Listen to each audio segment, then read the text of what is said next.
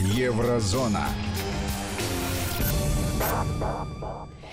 В эфире Вести ФМ программа Еврозона. Впереди два часа с публицистом Владимиром Сергеенко. Он сегодня у нас на прямой связи. Владимир, здравствуйте. Здравствуйте, Катя. Здравствуйте, дорогие радиослушатели. Ну что, средства связи, по традиции напомним, 5533 для ваших смс друзья, и наш WhatsApp и Viber 903 170 6363. Для Владимира ваши вопросы, пожалуйста, можете присылать сюда. Я начну с анекдота. Просто с анекдота. Э, в Германии вышла книга, которая ну, не очень ностальгирующая, конечно, но сообщает о том, как было жить в ГДР. Здесь, ну, понятное дело, объединение Германии, 30-летие, праздновать еще долго будут. И среди прочих таких вот вещей, которые рассказывают о том, как оно было в ГДР, часть она в анекдотах предоставлена. И вот один анекдот, а потом я уже перейду, и будет понятно, почему я начинаю с анекдота. Это когда э, провинциальная ГДРовка, житель ГДР, женского рода, э, приезжает в Берлин и спрашивает у всех на улице подряд, э, где находится магазин «Принцип». Ну, ей говорят, мы не знаем, где такой магазин. Она, а почему вообще, что вам нужно? Он говорит, ну, потому что у нас народный лидер Хонекер сказал, что в Германии, в принципе, все есть. Вот mm-hmm. я и ищу магазин «Принцип». Так вот, в принципе, в принципе, произошла э, сессия подготовительный комитет работал по резолюции в Берлине. Э, и парламентская ассамблея Совета Европы это комитет именно парламентской ассамблеи по политическим вопросам и демократии, э, готовит, ну уже можно сказать подготовил, вот так, не готовит, уже подготовил резолюцию. И эта резолюция, в принципе, важна в том, что она, в принципе, э, меняет голосование за санкции членов, стран-членов Совета Европы. Э, тех э, членов Совета Европы, разговор идет, конечно, которые как-то нарушают уставные обязательства. Э, в принципе, решение принято на заседании комитета в четверг э, в Берлине, 14 ноября. Что это такое, с чем это едят? Да все очень просто. Украинской делегации не было, оно и понятно. Э, механизм, по которому Россия была исключена из парламентской ассамблеи, это механизм очень удобный, когда нужно кого-то наказать, и в принципе это нарушает полностью принципы Совета Европы. Зачем создавать организацию, которая ну, членов выгоняет. Вы же вроде хотите там права человека, чтобы как-то лучше контролировались и блюлись, а теперь вот взяли и выгнали. А почему это происходило? Да просто потому, что э, большинство в зале есть, проголосовали и приняли. В принципе, менять это надо было давно, но политики находятся тоже под определенным давлением. дело не только в Украине, дело не только в Грузии, дело не только в странах Балтии плюс, э, которые все дружно навалились, мол, Россия не место в нашем светском, цивилизованном, знаете, самом мудром, самом честном, самом справедливом обществе. И э, здесь и расхождение ментально, не ментально, но тем не менее бюрократическую процедуру пройти надо. И принцип голосования тоже менять надо. И так получается, что рассмотрение и разделение вот этих вот принципов голосования, они уперлись все-таки, ну так скажем, в холодную ментальную войну, в войну умов больше всего. Потому что простое большинство голосов, а особенно если это взять ПАСЕ, то это все очень просто. Это технически очень хитрая вещь, потому что первый день работы парламентской ассамблеи это всегда огромное количество желающих выступить, полный зал депутатов, а в пятницу в зале там сидит 20 человек и самые настойчивые и проголосовать и большим голосом простым большинством голосов что-то принять, ничего страшного, ничего умного, а технически очень даже возможно. Ну и вот так-то оно было, происходило это давно и долго. Поэтому смысл сводился к тому, а давайте все-таки попробуем сделать так, чтобы большинство было квалифицированное. То есть разговор идет о том, чтобы две трети голосов э, и квалифицированное, нужно еще и ввести понятие кворум, то есть чтобы в зале находилось определенное количество людей. И в принципе скорее всего, следующее заседание ПАСЕ, потому что это комитет, это не парламентское ассамблея, это просто комитет в Берлине собирался. Особо бурных дебатов не было, скажу. Ну, связано это с тем, что просто не было делегации Украины. А все остальные, ну, как бы понимают, и я могу сказать, подходят к этому не технически, а именно с точки зрения того, как реструктуризировать работу парламентской ассамблеи, чтобы в случае сговора там пару стран, э, в принципе, э, не получалось так, что эти страны могут диктовать свою повестку в ущерб, например, правам человека в России. Ну, например. И в этом отношении, конечно, парламентские ассамблеи, которая в январе будет, там это будет уже официально, я имею в виду январь 2020 года, это должно быть уже вынесено на рассмотрение депутатов по СЕ. Я думаю, что это будет определенный э, такой ажиотаж с этой резолюцией, потому что те изменения в регламент ассамблеи, которые будут внесены, э, они, конечно же, опять пойдут по вот этому кругу замкнутому страны Балтии плюс, Польша, Грузия, Украина. И, в принципе, разговор идет о том, чтобы уменьшить возможность, ведь понятно, что не о какой-то там какой-то непонятной стране или непонятной ситуации разговор идет. Разговор идет четко о России.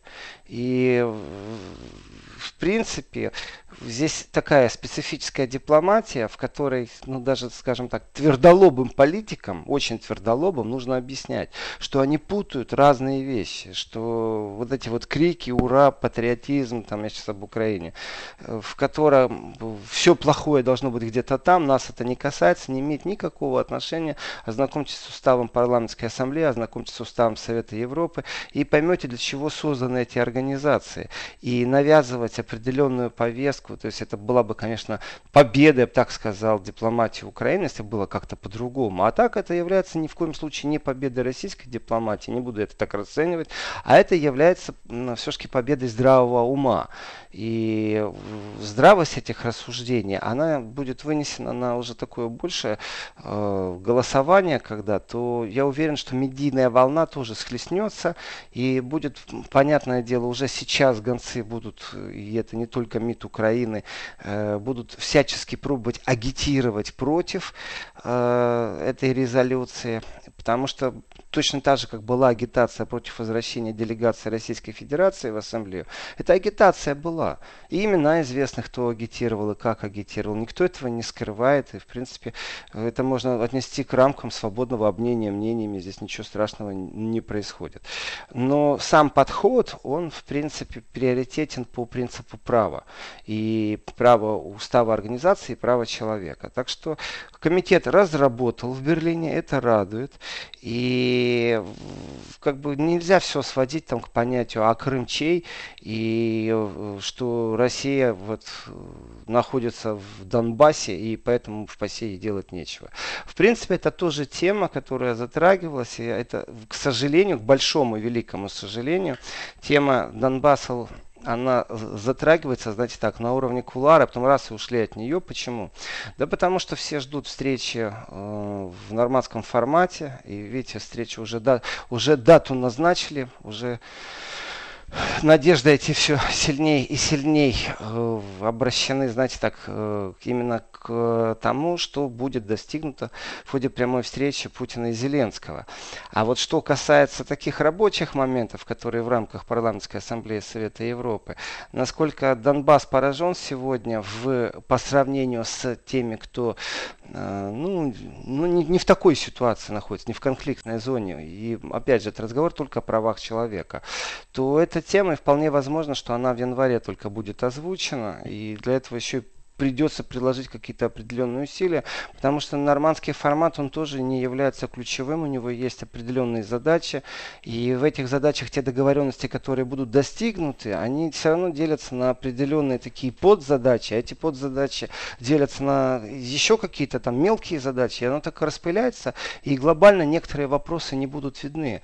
И перемирие это хорошо, понятно, что к этому надо стремиться, но точно так же нужно понимать, какое количество количество сверхтяжелых задач будет возложено на людей, которые там живут, и в том числе на судебный корпус, на корпус силовиков. Это все вещи, о которых надо говорить, и парламентская ассамблея в том числе является площадкой. Поэтому даже комитет работы в Берлине, это такой момент, он просто рабочий, знаете, очень часто э, не видно, потому что пресса особо не шумит, ну, скандала нету, я о чем разговаривать. Но на, на самом деле это важный момент для того, чтобы решать то, что через полгода произойдет или там через три месяца произойдет. А Владимир, и... поясните, пожалуйста, как парламентская ассамблея сможет повлиять на какие-то вот внутри украинские дела э, на Донбассе? Тяжелый вопрос, очень тяжелый вопрос, Катя, потому что многие разводят руками и говорят, что sind nicht zuständig, мы не имеем к этому отношения, это не наше поле деятельности. И как можно действовать? Вы знаете, немецкие политики не скрывают, что они в том числе и политическое давление практикуют. И в своих встречах, в рабочих встречах не стесняются говорить о, о, на разные моменты. Ну вот давайте рассмотрим один из моментов, действительно, как немцы могут повлиять или как ПАСЕ может поменять. Да никак, они ничего не могут повлиять, если ситуация будет контрольной не слабо влияет. Но тем не менее, это не значит, что молчать надо. Один из моментов, о которых говорится, это потенциальная угроза терроризма э, в связи с тем, что свободный оборот оружия э, практически на черном рынке. И это опасность в том числе из-за Евросоюза. А вот здесь вот уже, знаете, начинаются совсем другие игры. Потому что одно дело, когда война где-то там, ты ничего не видишь, читаешь наполовину fake news, наполовину э, очень однозначные и такие однобокие репортажи, и даже вообще их не читаешь. Это же где-то там война, далеко. И проблемы гражданского населения тоже где-то там. Никого не интересуют, кроме единиц, которые действительно там душой страдают и думают, как что-то изменить. И совсем другое дело, когда разговор идет о том, что все-таки существует буферная зона зона разграничения, та зона, которая будет э, вот там, где происходит момент отвода оружия по разные стороны, в то же время эта зона является сегодня какой-то определенной там буферной зоной. Но разговор идет, и здесь очень важный момент, не о пропаганде из Украины, а о реальности фактов. Дело не в том, что на территории Донбасса Луганска оружие уходит, просто знаете, пошел на базар, купил, а как раз на Украине, на той, которая себя считает э, чуть ли не Европой. Вот там эта проблема. Соответственно, поднятие этих разговоров, это упирается в одну, например, вещь. А как быть с амнистиями? А что будут делать люди, которых признают террористами по немецкому суду? А могут ли они подать в ЕСПЧ, Европейский суд по правам человека, и отстаивать свои интересы? При этом верховенство права будет все-таки соответствовать международным стандартам, а не мнению суда на Украине, при том суда, который не может гарантировать ни безопасность, ни э, сам себя не сможет защитить, если придут э, там боевики и будут кричать что-то. Даже если это будет 20 человек, все равно это будет определенное давление. Здесь нужна международная поддержка.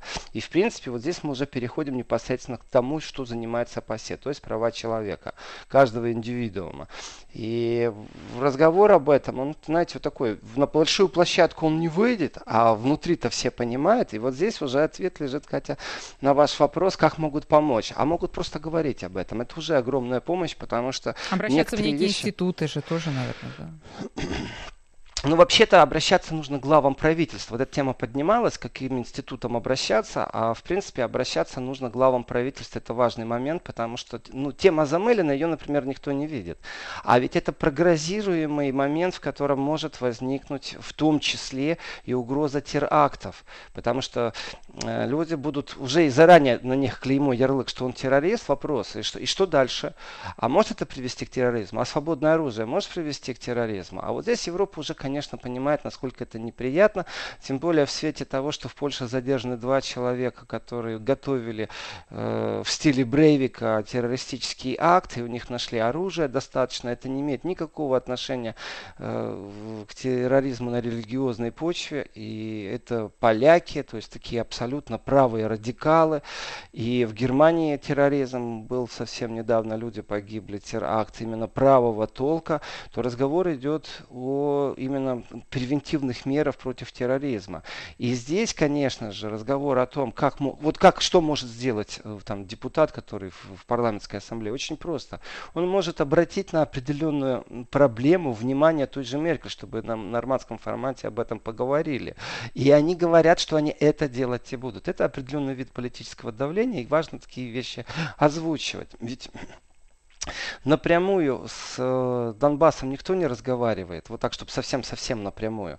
И то, что известно даже тем же парламентским депутатам, это всегда известно в пересказе. Э, это пересказывают украинские депутаты, это пересказывают российские депутаты, но это всегда пересказ. Прямых взаимоотношений нет по многим причинам. И Украина ставит дипломатические барьеры, и дипломатические барьеры, в том числе депутаты говорят, что они из России выходят, что э, ну вот тяжело добраться напрямую и сделать свое собственное мнение составить. И, не забываем еще, что и европейские депутаты в этом отношении, вы уже меня простите за мой французский, просто тупят. Потому что все время вот эта вот политическая оглядка, а что у нас фракция, а что у нас партия, а мы вообще вот имеем право это делать, а Украина будет возмущаться или не будет возмущаться. И поэтому нужно собрать коллектив единомышленников, которые бы ну, могли сами принимать какое-то решение, свое мнение устраивать. Потому что когда депутат Бундестага или там австрийского национального собрания или французского подъезжает Э, скажем так, с территории Украины к другой территории Украины, и ему приводят местных жителей, и он вроде бы свое мнение теперь имеет, и он что-то рассказывает, у меня простой вопрос, я сейчас говорю не просто так слова, э, у меня простой вопрос, откуда вы знаете, что там российские войска? Он говорит, ну как, мне же сказали. Э, ну, весело, прикольно, молодцы, хорошо организовали, что я могу сказать. То есть э, живого свидетельства нету, но я там был, а мне сказали, звучит уже красиво, но если это звучит из уст э, депутата, это, конечно, уже чуть-чуть другое свидетельство. И даже разговор о том, что такое БСЕ и насколько оно эффективно, это что же вот все в одном и куче. Это все одна такая большая европейская кастрюля актуальных проблем, которая кипит иногда сильно, иногда не сильно. И в данном случае взор которое, конечно, знаете, такое легкое облегчение есть, потому что Меркель Э, Путин, Макрон и Зеленский встретятся, это облегчение тоже чувствуется, знаете, но это облегчение, это перекидывание ответственности, в том числе на Путина, перекидывание ответственности, в том числе на Зеленского, на Макрона, на Меркель. Но опыт показывает, что как-то Европа не очень сильно вмешивается, и получается, что украинская проблема, это в первую очередь проблема украинцев, а во вторую очередь получается так, что это проблема России. Э, а наблюдатели в виде тех же политиков, которые даже и поменялись уже в Европе за это время, а, они, ну как, приняли позицию кудаханья, сочувствия и высказывания, там, знаете, умеренного негодования в сторону либо ситуации, либо России.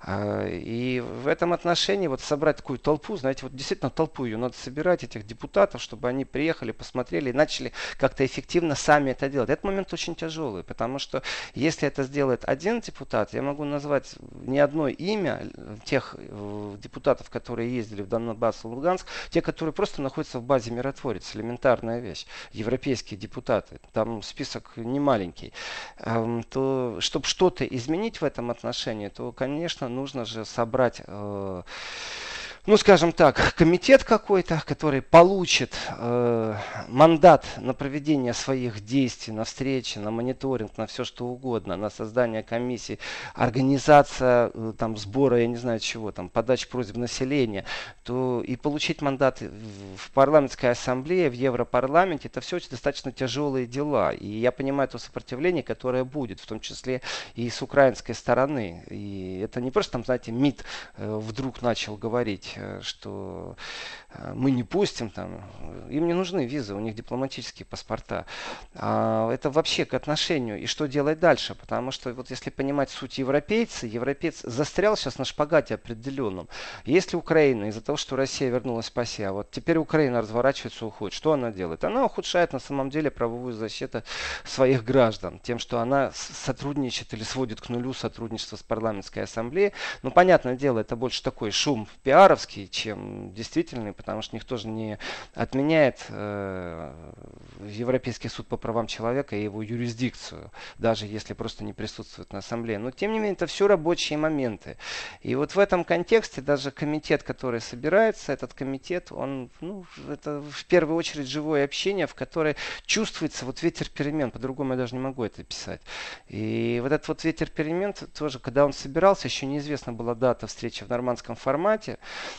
и вот тоже такое ощущение, знаете, такое, что ну, не хотят они работать. Ну вот сейчас за нас всю работу сделает там Путин, Зеленский, Макрон, Меркель. Вот все. А мы здесь тихим как-то ходом своим э, справимся с нашими актуальными проблемами. Поэтому вопрос свелся технически. Это демонстрация вот этого э, попытки изменить технический регламент голосования в ПАСЕ, чтобы нельзя было вот так легко поразить кого-то в правах или какую-то национальную делегацию поразить в правах или просто просто от нее избавиться. Этот вопрос надо утяжелить просто, чтобы не так легко было.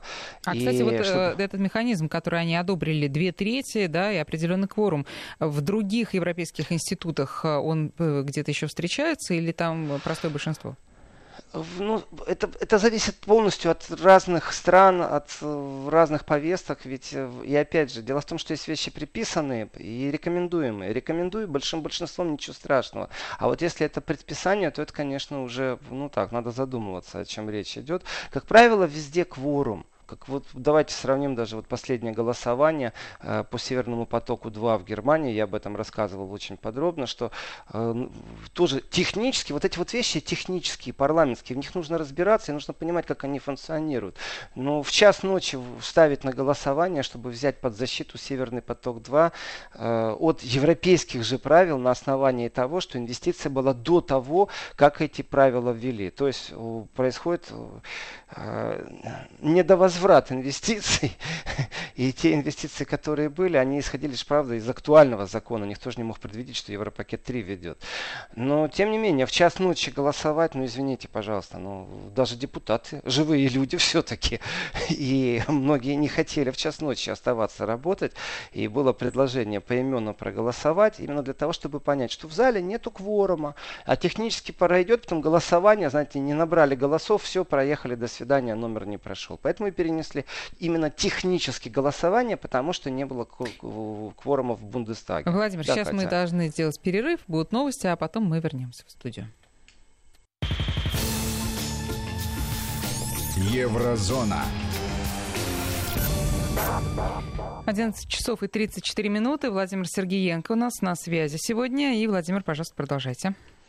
Я еще не так долго буду танцевать вокруг посей, вокруг комитета. В принципе, э, очень такое слово интересное применяется к тому, что произошло. И вот к самой, к самой сессии, что это такое технической точки зрения, гармонизация чтобы более гармонично работал э, Совет Европы и его парламентская ассамблея. И в этом отношении я согласен, что вот как раз гармонизация это то, что им э, не хватает.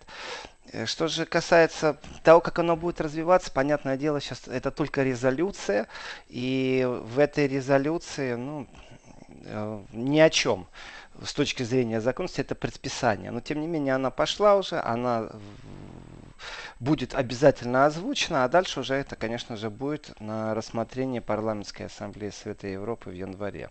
И можно ставить на этом точку. Пусть они действительно гармонизируют работу парламентской ассамблеи, чтобы не, не зависеть от очень доминирующего или очень агрессивного активного меньшинства потому что это вот мода такая в внешнеполитическом ведомстве тоже. Украина очень любит и очень активно себя ведет. И, в принципе, оно даже так, ну, ментально выглядит, как постоянно, знаете, троллинг какой-то любых инстанций. Пришли, покричали, потребовали, повозмущались, а все остальное на эмоциях. И такое ощущение, что нету ни параграфов, нету ни обязательств, э, нету ни каких-то, знаете, логических рассуждений, которые приводят э, к моменту, моменту, когда страну лишают голоса или страну как раз наоборот возвращают. Так что здесь не борьба титанов и дипломатия, а здесь, я считаю, все-таки борьба здравого разума. Ставлю точку и перехожу к другой теме. Она связана тоже с Россией. И ну, ее можно было предвидеть, все это было понятно. чувствовалось, что это так будет. Э, в принципе, Польша с 2023 года перестает закупать газ у России. С чем Польшу можно и поздравить. Конечно, трактовки, почему они это делают, это потрясающе. То есть риторика э, заявлений, риторика фактов. Ну, ну хорошо, вы нашли альтернативу российскому газу. Вам дешевле, например, там, э, вам удобней. Вы поддерживаете свои какие-нибудь капиталовложения или там европейских партнеров или еще как-то. Нет, опять идет разговор о какой-то безопасности. Ну, не знаю, это болезнь, наверное, где-то инфекция передается воздушно-капельным путем, но тем не менее Польша перестает и э, частично она будет закупать сжиженный газ из США, частично из Катара, и, в принципе, меня удивило то, что говорится, что соглашение, Ямальское соглашение 96 -го года, в котором, кстати, было прописано, что стороны обязаны э, у декларации о сотрудничестве предоставлять к 31 декабря 2019 года за три года до окончания предполагаемого расторжения договора. И вот меня что удивило, э, что читая всю эту информацию, там 2,5 миллиарда кубометров намерены получать э, по газопроводу Балтик ПП. Это тот, который пересекается крестом с Северным потоком 2, идет из Норвегии.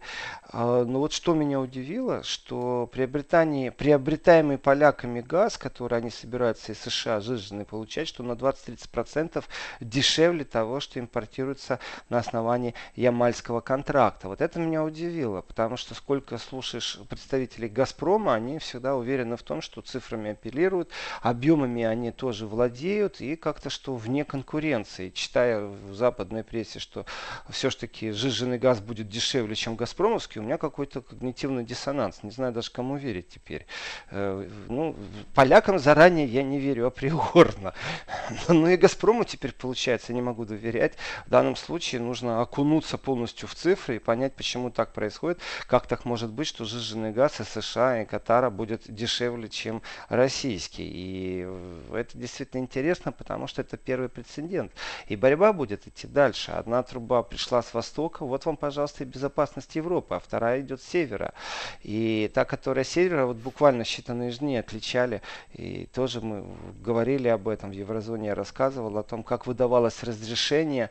И это тоже была безумно длинная проволочка, но датчане дали все-таки э, вот этому газопроводу, который идет с севера, который из Норвегии в Польшу, они дали, ну, там, на пару дней раньше разрешение проложить трубу у себя в территориях но в этом отношении вот система и как это происходит, и наращивание, небольшие терминалы по приему сжиженного газа или большие терминалы, здесь я понимаю всю политическую составную, насколько вот вообще разговор идет там о диверсификации поставок, насколько эти контракты долгосрочно действительно обоснованы, и кто здесь и как выигрывает, и к чему и как цены привязаны. То есть всю эту историю, понятно, это дело специалистов, но оно не обходится без политического давления обеспечения. И обеспечение безопасности поставок энергоресурсов. Я понимаю, когда две трубы в страну входят. И здесь я вижу определенную конкуренцию. Германия, конечно же, может стать таким большим хранителем, перераспределителем российского газа. И труба-то упирается, на самом деле, между расстоянием между точка, вот где труба из России, Северный поток 2, Северный поток 1, и откуда идет норвежская труба в Польшу, они практически, ну, там, по карте даже мизинец не всунешь, так близко они находятся друг к другу. И вот если смотреть дальше, куда идут газопроводы, они идут, так спускаются по Европе на юг, и идет перераспределение. И там пошло, вот здесь вот там Австрия, вот здесь вам Чехия, то, в принципе, ярко выраженно идет конкуренция. Конкуренция идет не просто там между российским газом, норвежским газом, а она еще идет между Польшей и Германией. Потому что получается максимально близко к тому точке, откуда происходит распределение, и поляки строят. И в этом отношении, ну да, с точки зрения безопасности и экономики, чем больше будет поставщиков, тем лучше. Для европейцев в любом случае. Но это была предвиденная вещь, и это было абс- абсолютно, э, ну, действие, которое вот все ждали, и вот сейчас вот только и заявят. В принципе, гарантии полякам предоставили Норвегия. Насчет американцев я что могу сказать? Ну, одно дело труба, другое дело эти вот маленькие терминалы, которые появлялись в Польше, которые могут количество газа гарантировать. Получается, что э, все крики Польши о том, что Северный поток-2 в том числе обходит Польшу, что это новый современный э, э, договор Молотов-Риббентроп, что это полностью Германия продалась России России. Так оказывается все проще, все намного проще. Э, при этом, что Польша не нуждается, если в русском газе, то что же вы так возмущались, что труба не идет через вас? Ну вот простой вопрос. Значит, это политическая окраска. А если это политическая окраска, то тоже зная и понимая, как действует, мы говорим политика, понимаем бизнес. Говорим бизнес, понимаем политика. Получается, что все эти крики, на самом деле Польша конкурировала за свое место под солнцем, используя, конечно, подтягивание вот это вот политическое из Украины, по-другому тоже его не назовешь. А разговор с одному, с к одному, у кого будет крупнейший хаб, кто будет распределять газ по всей Европе. И, в принципе, европейцы для себя хорошо придумали. Вот вам российский газ, а вот вам будет норвежский, еще и американский, и еще и катарский. Молодцы европейцы, у них действительно будет защищенный рынок, и они в случае любой конфликтной ситуации, они гарантированно будут получать. То есть, но э, в данном случае отказ от закупки, там, продления контракта, ну, я здесь не вижу там особой безопасности. Но с точки зрения конкуренции, конечно, э, Россия потеряла клиента, но это было, как я и сказал, что это было абсолютно предсказуемое действие и ничего нового не несло, ставлю точку. Ну, а подождите, значит ли это, что да, Польша, Катя? например, станет еще менее сговорчивой теперь в отношениях с Россией, поскольку становится более независимой в энергетическом смысле? Ой, Катя, вы, вы в своем вопросе столько наговорили. Смотрите, первое, менее сговорчивая с Россией. А что, у России с Польшей какие-то сговоры идут, чтобы они были сговорчивые Нет, нет, я имею в виду, ну, когда речь идет о каких-то чувствительных вопросах международных, э, понятно, что Польша часто выступает э, критически по отношению к России, ну, значит, возможно, станет еще более э, радикально. Это раз. А второе, то, что, опять же, в вашем вопросе, Катя, вы говорите о том, что она станет независимой. Вы произнесли фразу независимой. Вы, вы, в принципе, повторили то, что говорят польские политики насчет своей независимости. Я что-то не увидел какой-то, о какой-то зависимости Польши от России. Я не видел зависимости Германии от России. Но эту риторику я прекрасно знаю. Вы сейчас ее в своем вопросе как бы э, ну, задели со стороны именно зависимости. Я не вижу зависимости от российского газа. Я вижу только гарантированные поставки российского газа на европейский рынок. И это было и в холодную войну, точнее в ее разгар. Потому что по, разные наблюдатели по-разному относятся к тому, что сейчас происходит, и что сейчас тоже у нас фаза холодной войны или она не заканчивалась. Но вот в этом отношении я не видел зависимости. И я не помню риторики, чтобы Россия когда-то говорила, ах, вы нам то-то, допустим, вы там в ПАСЕ нас исключили, а вот мы вам сейчас отключим газ. Ну, не было никогда Ну, безусловно, этого, этого не было, да. Но все Поэтому время не... речь о, о, о зависимости в Европе же постоянно этот вопрос поднимается он поднимается именно потому, что это спекуляция, и именно та спекуляция, которая идет из Украины и Польши. Э, и то, что я сказал, повторю просто, что э, дело не в том, что действительно Польша боится своей зависимости от России. Это бред просто. Польша вон, должна уже бояться своей зависимости от США. Это уже более актуально. И это, это прямо на глазах происходит. Э, Польша борется, и это если посмотреть вот на Польшу, на ее политическую составную, как она стратегически мыслит. Польша борется за то, чтобы войти в тройку лидеров Европы, как минимум. И чтобы Владимир, стать такой извините, же силой, как и... Пауза да. короткая, буквально несколько секунд.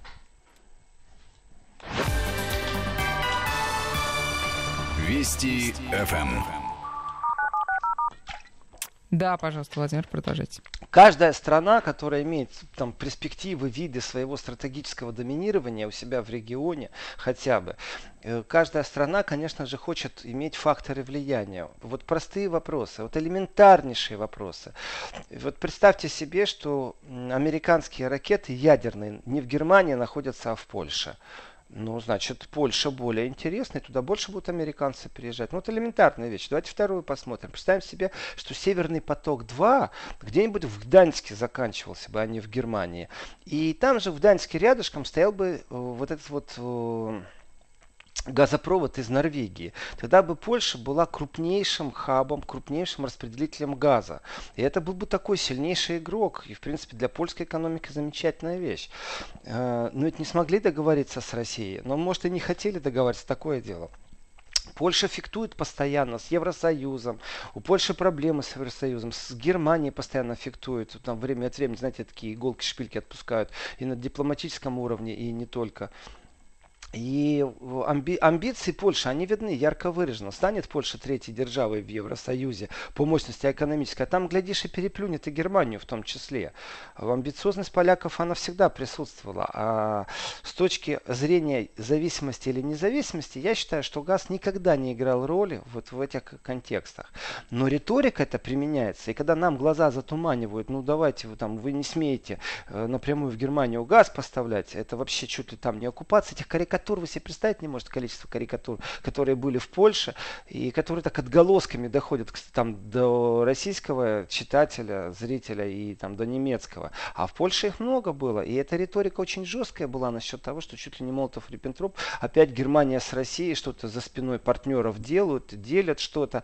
Но если мы сейчас посмотрим правду в глазу, просто э, Польша кусает себя за локоть, потому что ее обошли. Это экономически. И все, что у нее есть, так это вот э, нор- норвежская труба. Ну и бог им в помощь, конечно. Поэтому ни о какой независимости, сгорчивости я не считаю, что можно вообще говорить в контексте газа. И при этом э, э, сговорчивость Польши, у нас нет пересечений с ней никаких. Польша вот должна быть более сговорчива в Европе, например, по своей проблеме в правосудии. Потому что критика, которая на Польшу идет, это же не первый год, просто ну, Европа такая бюрократически замедленная, дальше некуда.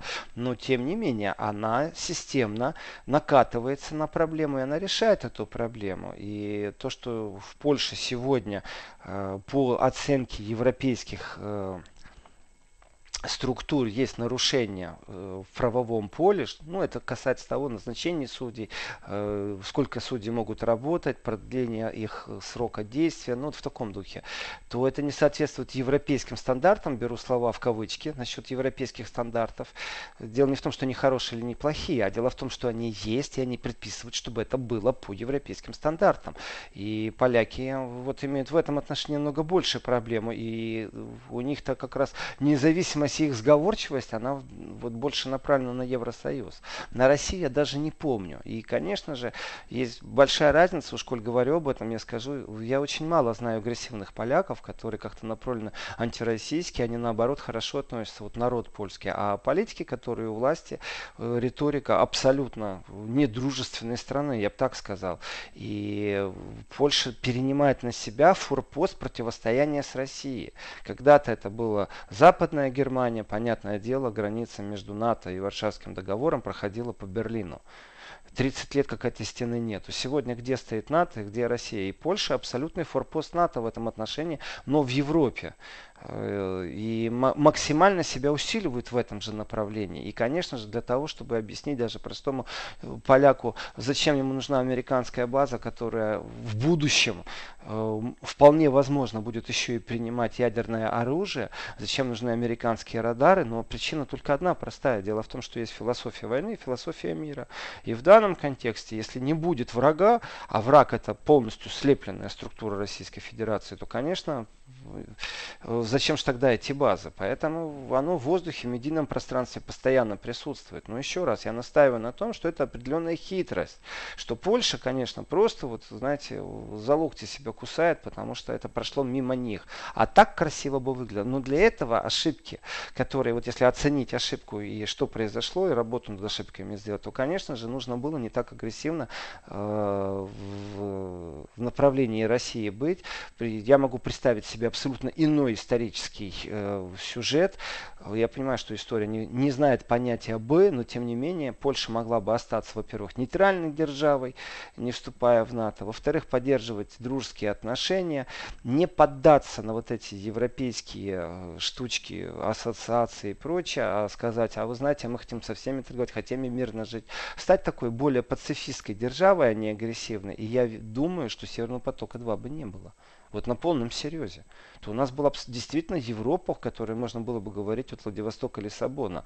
Но в связи с агрессивностью определенных политиков и враждебных настроений, конечно, ничего этого нет. Так что пусть они себя кусают за локти э, и радуются тем, что у них северная труба идет. Но насколько эти потери существенны для России, не думаю, что это существенные потери в контексте. Но с точки зрения тенденции того, вот опять же заявление, потому что я помню очень хорошо, друзья Газпромов, есть такая штука,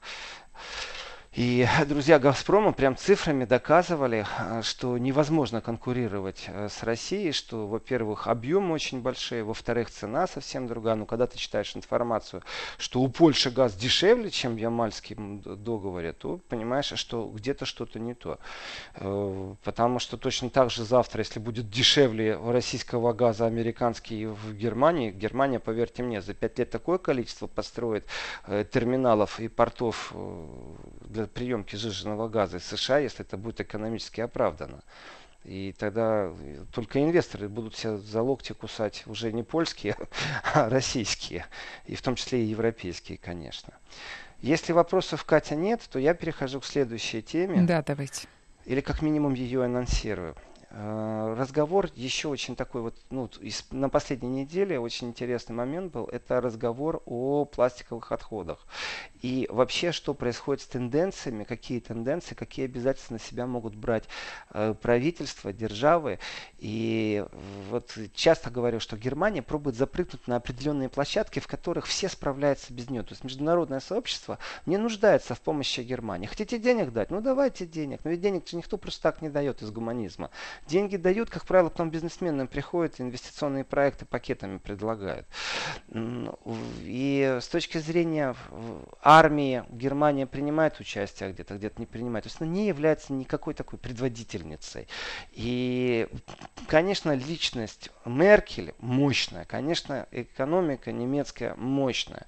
Но нужны определенные темы, в которых ты являешься законодателем моды. И э, там это и политика, и экономика. И в этом отношении вот в Германии последовательно прям хочет демонстрировать, а то, что я слышал выступления депутатов, они прям так и звучат. Э, если вы хотите, чтобы Германия и дальше доминировала, и дальше была ведущей державой, то мы должны, и дальше разговор начинается о переработке э, отходов, об экологии. То есть, что Германия может себе позволить демонстрировать всему миру и быть примером, как правильно обходиться с окружающей средой.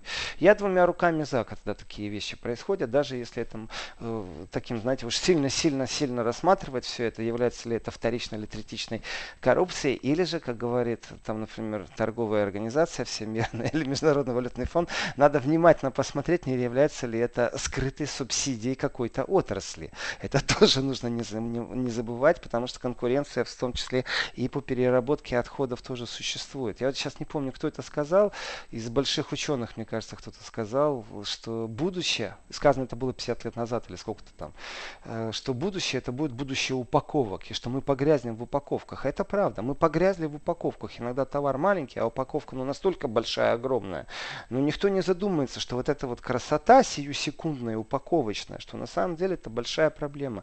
Куда и как это девать, и чтобы такой прорыв произошел по э, утилизации мусора, до этого еще очень далеко, еще не придумали на планете планете, но если посмотреть, какой прорыв произошел, беру слово теперь прорыв в кавычки, э, с точки зрения закруж... Э, загрязнения окружающей среды, то это катастрофа. Подзарядки мы выкидываем, кабеля мы выкидываем, действительно упаковок огромное количество. И вот здесь вот начинается такое, знаете, э, шествие мыслей, которые все говорят о том, что, может быть, упаковки надо делать другие, такие, которые перерабатывают легко, которые практически сами сгниют, сами переработаются. И вот э, токсичность или нетоксичность, загрязнение земли, не загрязнение, там, когда начинаешь цифры читать, ты думаешь, боже, это действительно чудовищно то, что на планете творится. И вот Германия в этом отношении вдруг решила, что она будет ну, такой законодательной модой или как минимум примером на планете. И дошла до цифры, это такая, знаете, тоже цифра иногда не очень понятна, она абстрактна, если не вникать. И даже если я сейчас начну говорить, сколько там тонн, кто сколько миллионов тонн отходов, но вот 16% э, всего пластика, который есть на рынке в отходах, Германия перерабатывает. Это считается очень много. И переработка пластика, много кто забывает об этом, что это тоже отрасль абсолютно экономическая. С одной стороны, она навязанная, что пластик, он же настолько и твердый может быть, и настолько мягкий, что это, ну, вот, э, сегодняшнюю жизнь без пластика представить тяжело. Но что потом, после того, как мы его использовали? Вот насколько он вторично может использоваться? И это целая индустрия. И здесь, и, как только Германия начинает активно о чем-то говорить в политической сфере и на уровне даже своего парламента, это говорит о том, что в скором будущем Германия, конечно же, будет предоставлять определенные технологии в этом направлении. И объединение немецких машиностроителей, производителей промышленного оборудования, в принципе, оно относится к, ну так, с одной стороны, воспринимает это давление экоактивистов, а с другой стороны, это абсолютно прагматичное направление, которое экономику вперед толкает. Владимир, сейчас И... мы прерываемся, у нас э, будут новости, а потом второй час Еврозона. Еврозона.